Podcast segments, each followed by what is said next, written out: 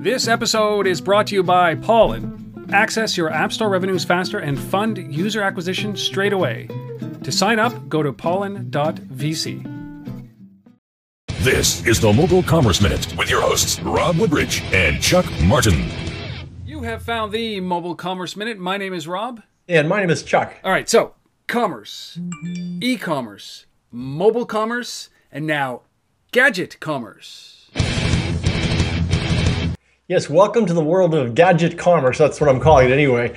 Uh, basically, the mobile commerce has been pretty straightforward. It's, it's basically essentially been mobile payments. Uh, and at the core of that, it's basically a person just paying for something like in a store by tapping a phone or waving a screen. But increasingly, there are more things being used to pay to buy things. Uh, most notable is Apple Watch, of course, which, you're going to be able to just tap your watch and, and buy something uh, a la Apple Pay.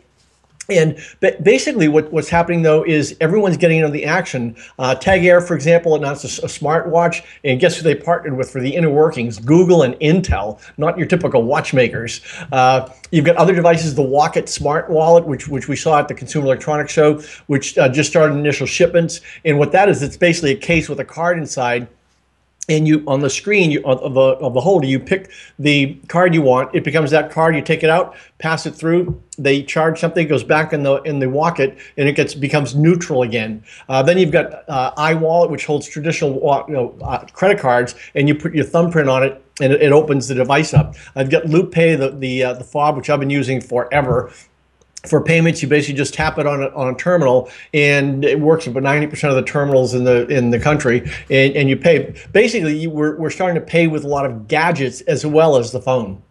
Are these reliant on the phone? Is that the first stage in this kind of gadget commerce? Well, interestingly, the, the wallet approach is not. It's basically it's a it's a self-contained device where the it's, it's just an electronic card and a, a biometric, so you've got security. Uh, so if someone steals that, like stealing your wallet, it's, it's essentially useless to them. Which and that's that's sort of the appeal. We'll have to see if that if those things, those gadgets, take off versus mo- mobile payments through the phone. And uh, I don't have the answer to that yet. Don't forget to come back for our next episode.